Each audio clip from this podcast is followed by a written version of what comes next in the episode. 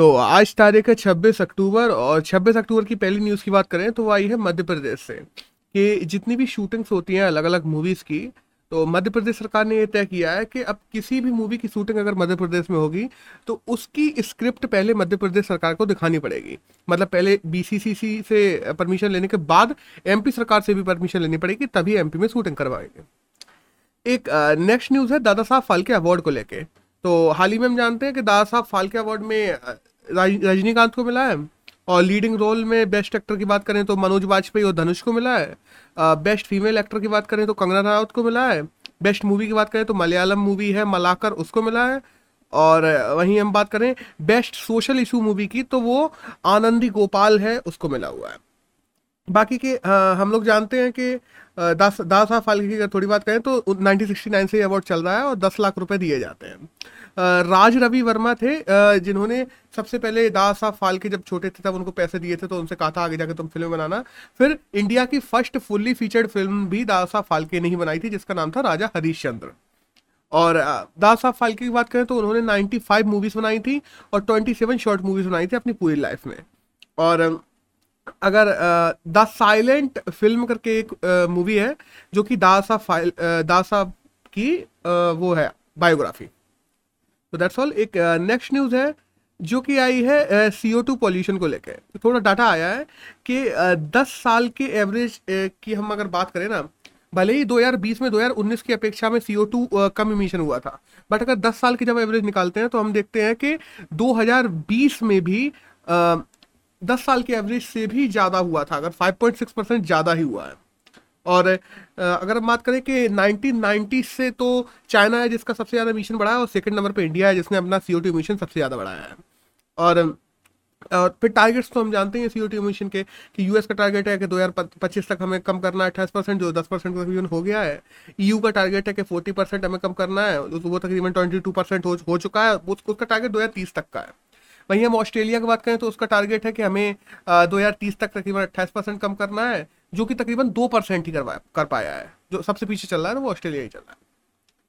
एक next news आई है सूडान की तरफ़ से तो सूडान में हाल ही में हम देखते हैं मिलिट्री कूप हो गई है, और पहले भी हम लोगों ने देखा था, दो साल पहले भी हुई थी, और अभी भी हो गई है तो अभी वहाँ पे जो पी एम हेमकॉक हम लोग देखते हैं, उनको उतार दिया गया है, और फिर से वहाँ पे मिलिट्री राज आ गया है।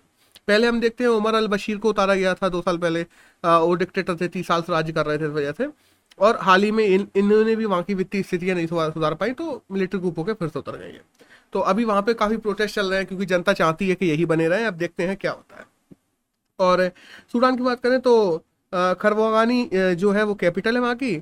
और 2011 में हम देखते हैं सूडान से कट के साउथ सूडान एक दूसरा देश बन गया था। एक नेक्स्ट न्यूज़ आई है आईपीएल को लेकर अगले साल से आईपीएल में दो नई टीमें खेलेंगी, जिनके एक का नाम है लखनऊ और दूसरा का नाम है अहमदाबाद। बाय द वे इन दोनों की कल ऑक्शन हुई थी, जिसमें लखनऊ टीम को आर पी एस जी करके एक ग्रुप है, उसने खरीद लिया है, सात हज़ार करोड़ रुपए तकरीबन की बोली लगा के। और वहीं अहमदाबाद की टीम की बात करें तो अडानी ग्रुप ने बोली लगाई थी, लेकिन अडानी ग्रुप से भी ज़्यादा बोली लगा के सीवीसी ग्रुप ने खरीद लिया है, जो कि यूरोप का ग्रुप है। तो डेट्स ऑल अब सेवेंटी फोर मैच हुआ करेंगे और तकरीबन दस टीमें हुआ करेंगे हर आईपीएल में।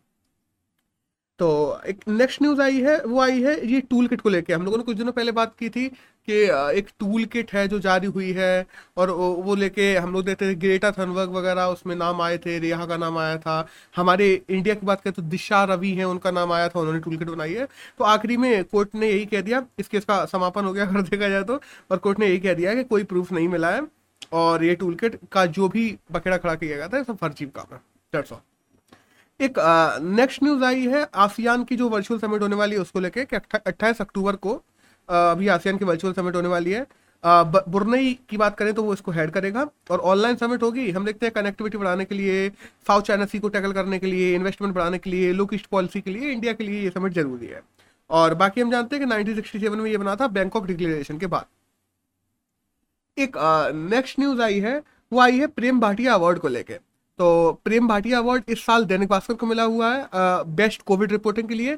और वहीं इन्वायरमेंट में बात की जाए तो वैष्णवी मैगजीन को मिला है अवार्ड और ये दो ही एरिया में दिया जाता है। एक तो इन्वायरमेंट में किसने अच्छा काम किया रिपोर्टिंग की इन्वायरमेंट के लिए, और किसने सोशल रिपोर्टिंग अच्छी की है। तो उधर दैनिक भास्कर को, इधर वैष्णवी मैगजीन को एक नेक्स्ट न्यूज़ है जो एनएससी को लेके आई है कि जो हमारा नेशनल स्टॉक एक्सचेंज है उसमें तकरीबन पाँच करोड़ इन्वेस्टर्स हो चुके हैं। और सबसे ज़्यादा इन्वेस्टर्स की बात करें तो वो महाराष्ट्र से है। टॉप पे सेकंड नंबर पे यूपी है, जिस, जहाँ से सबसे ज़्यादा, जहाँ पे सबसे ज़्यादा इन्वेस्टर्स है। यहाँ पे इन्वेस्टर्स की संख्या की बात हुई है, चाहे किसी ने सौ रुपये इन्वेस्ट क्यों ना की हो, लेकिन वो एक इन्वेस्टर माना जाएगा। और तकरीबन बात करें तो इंडिया में टोटल सात करोड़ जो है डीमेट अकाउंट है, वो हो चुके हैं, हम लोग जानते हैं।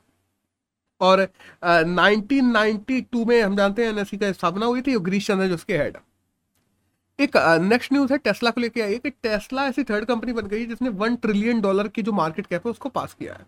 अभी हम हाल में देखते हैं कि हर्ज करके एक कंपनी है, उसने एक लाख जो टेस्ला व्हीकल्स हैं, वो 2022 के एंड तक देने की मांग कर दी है। तो इसी डील के मिलते ही टेस्ला का मार्केट कैप एक ट्रिलियन डॉलर के ऊपर चला गया है। और, वही हम जानते हैं कि overseas R N D centre भी टेस्ला ने पहला बनाया है, जो कि संगई में बनाया गया है टेस्ला के द्वारा। और मॉडल थ्री जो टेस्ला की कार है, वो डीजल पेट्रोल कार्स जो यूरोप में बेचती हैं, उनको भी पीछे छोड़ दिया है उसने। वो इतनी ज़्यादा बिक रही है।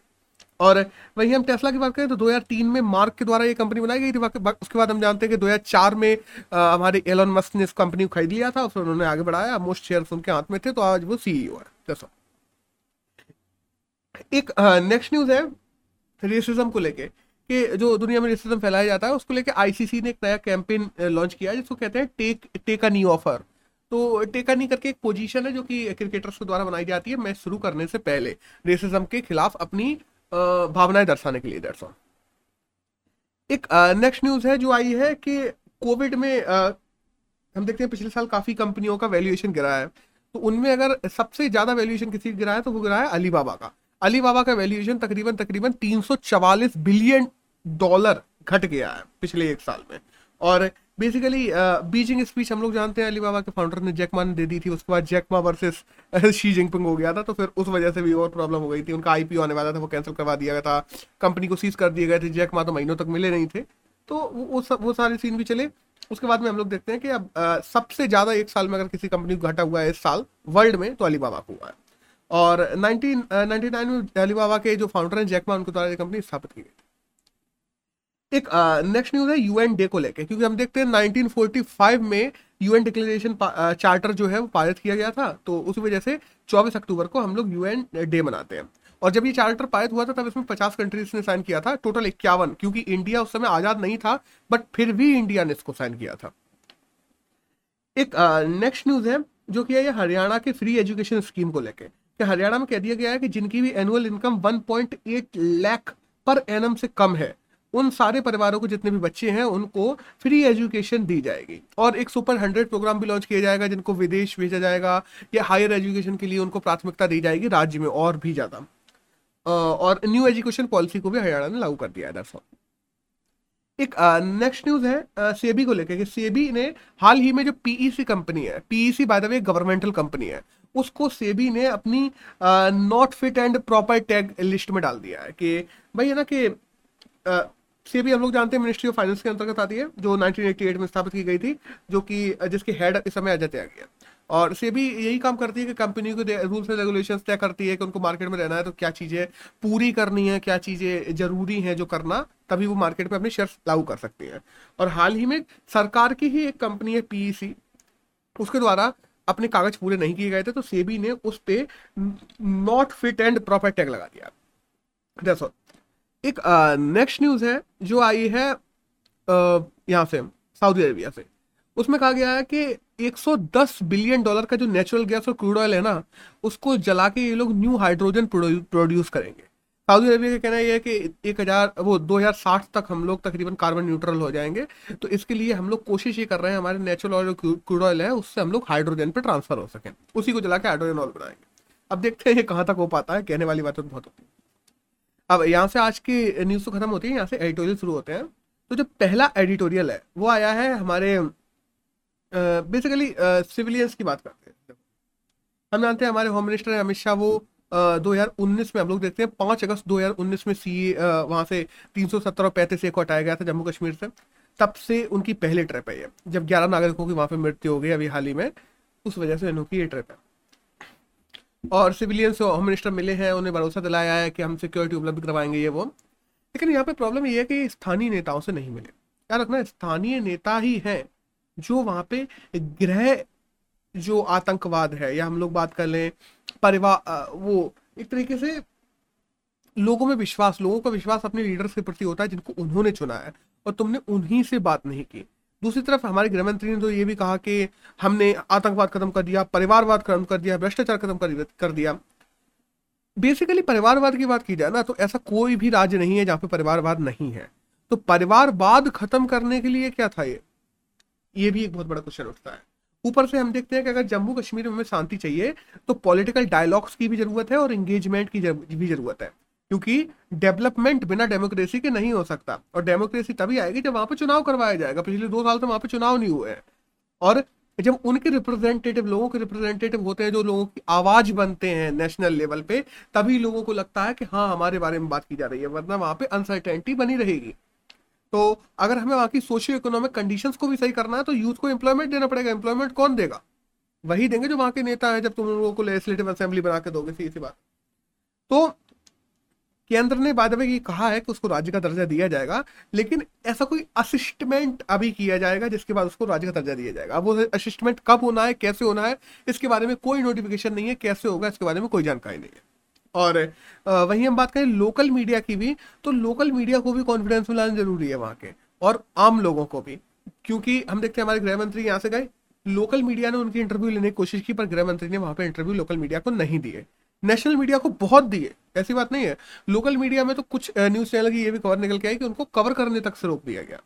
तो ऑल बस यही है कि अगर हमें वहाँ पे शांति चाहिए तो इन सब चीज़ों पे भी हमें कदम उठाने ज़रूरी है। इस तरफ़ भी कदम उठाने ज़रूरी है तभी जम्मू कश्मीर में शांति और सुख सुख स्थापित किया जा सकेगा। दैट्स ऑल एक जो नेक्स्ट एडिटोरियल है वो आया है वास्तविकता के बारे में। मतलब जो बेसिकली किसान और सरकार के बीच में जो चल रहा है उस, उसको ही लेकर क्योंकि हम लोग पिछले एक डेढ़ साल से देख रहे हैं किसान सरकार का डिस्प्यूट चल रहा है। देखो पोस्ट इंडिपेंडेंट इंडिया की बात करें ना तो किसानों के लिए सरकार ने काफ़ी काम किए हैं। बहुत सारी चीज़ें ऐसी हैं जो लागू की हैं। अगर हम बात करें किसानों के लिए और क्राइसिस चल रही थी, तब सरकार ने बहुत काम किया, ऐसी बात नहीं पोस्ट इंडिपेंडेंस इंडिया के बाद हम देखते हैं, बहुत प्रॉब्लम थी हमारे यहाँ खाने के लिए। तो सरकार ने किसानों के लिए भी काम किया। किसानों ने हमारे देश के लिए कितना काम किया? आज क्या है, आज सरकार और किसानों के बीच में क्राइसिस बना हुआ है। अगर हम देखते हैं एफर्ट्स बढ़ाने की ज़रूरत है सरकार को अपनी तरफ़ से भी, किसान और सरकारों के बीच में जो जो भी चल रहा है, उसको खत्म करने के लिए। किसानों की डिमांड आड़े आ रही है, सरकार का कहना यह है। सरकार ने तो एक बिल पास पास कर दिया सरकार उसको वापस नहीं ले रही है, सिंपल सी बात हम। अगर हम बात करें, नहीं, लेकिन ऐसा भी नहीं है कि सरकार लिबरल नहीं हुई है। सरकार ने, अभी हम लोग बात करें कि जो सटल बर्निंग पे जो क्रिमिनलाइज किया गया किया गया था, उसको वापस ले लिया है। पावर पे जो सब्सिडी हटाने की बात की गई थी, उसको भी वापस ले लिया गया है। वहीं जुडिशरी भी कोशिश कर रही है पैनल बना के, अपने लोगों को बेच के, कि सरकार और किसानों के बीच में आपसी सहमति बनाई जा सके। जब किसान भी कह रहे हैं, हमें सहमति चाहिए जुडिशियरी भी कुछ कर रही है, सरकार भी कुछ कर रही है तो कमी कहाँ रह जा रही है? और ये किसान पिछले एक डेढ़ साल से जो मर रहे हैं, रोडों पे बैठे बैठे ये कहाँ कमी रह जा रही है? इसको पूरा करने के लिए, इस गैप को सरकार को जल्दी से जल्दी भरना ज़रूरी है। अभी फिर से ठंड आ रही है, हम लोग देखते हैं। और पिछले साल ठंड में कितने, काफ़ी किसान मारे गए थे। और अगर हम बात करें ना, अब ये मुद्दा अभी सॉल्व करने की ज़रूरत है। क्योंकि दिल्ली के अंदर प्रोटेस्ट करने नहीं दिया जाएगा किसानों को। ये तो साफ़ हमारी केंद्र सरकार ने मना ही कर दिया है। और वहीं क्योंकि हम देखते हैं कि वो लाल किला वाला सीन हो गया था तो उन्होंने कहा कि नहीं, ऐसा सीन फिर से हो सकता है, इसलिए इंटरनल सिक्योरिटी की बात है तो दिल्ली के अंदर नहीं घुसे जा सकते और फिर किसानों ने क्या किया? रोडे जाम कर दी क्योंकि दिल्ली के अंदर प्रोटेस्ट होने से रोका जा रहा है तो दिल्ली को चारों तरफ़ से घिरा जा रहा है। लेकिन इन चीज़ों को लेकर ये कॉन्फ्लिक्ट कब तक बने रहेंगे? अगर सरकार कोई भी रिफॉर्म लेके आती है किसी भी एक सेक्शन के लिए, चाहे वो किसान हो महिलाएँ हो एक्स कोई भी हो, उस सेक्शन की प्रॉफिट के लिए, उस सेक्शन के फ़ायदे के लिए लेके आती है सरकार। अगर वही सेक्शन उस पर्टिकुलर कानून का अपोज कर रहा है तो सरकार की भी ये ज़िम्मेदारी बनती है कि सरकार खुद से आगे आए और देखे कि ये अपोज जो हो रहा है, वो क्यों हो रहा है और किस वजह से ये अपोज इतने लंबे समय से चल रहा है। क्योंकि हमारी डेमोक्रेसी है तो डेमोक्रेसी में हर आदमी को अपने बात रखने का अधिकार भी और सरकार को उसकी बात सुननी भी चाहिए, अगर वाजिब है तो। तो दैट्स ऑल अगर हम बात करें 26 अक्टूबर की तो यही करंट था जो हमारे एग्ज़ाम के लिए जानना ज़रूरी था। That's all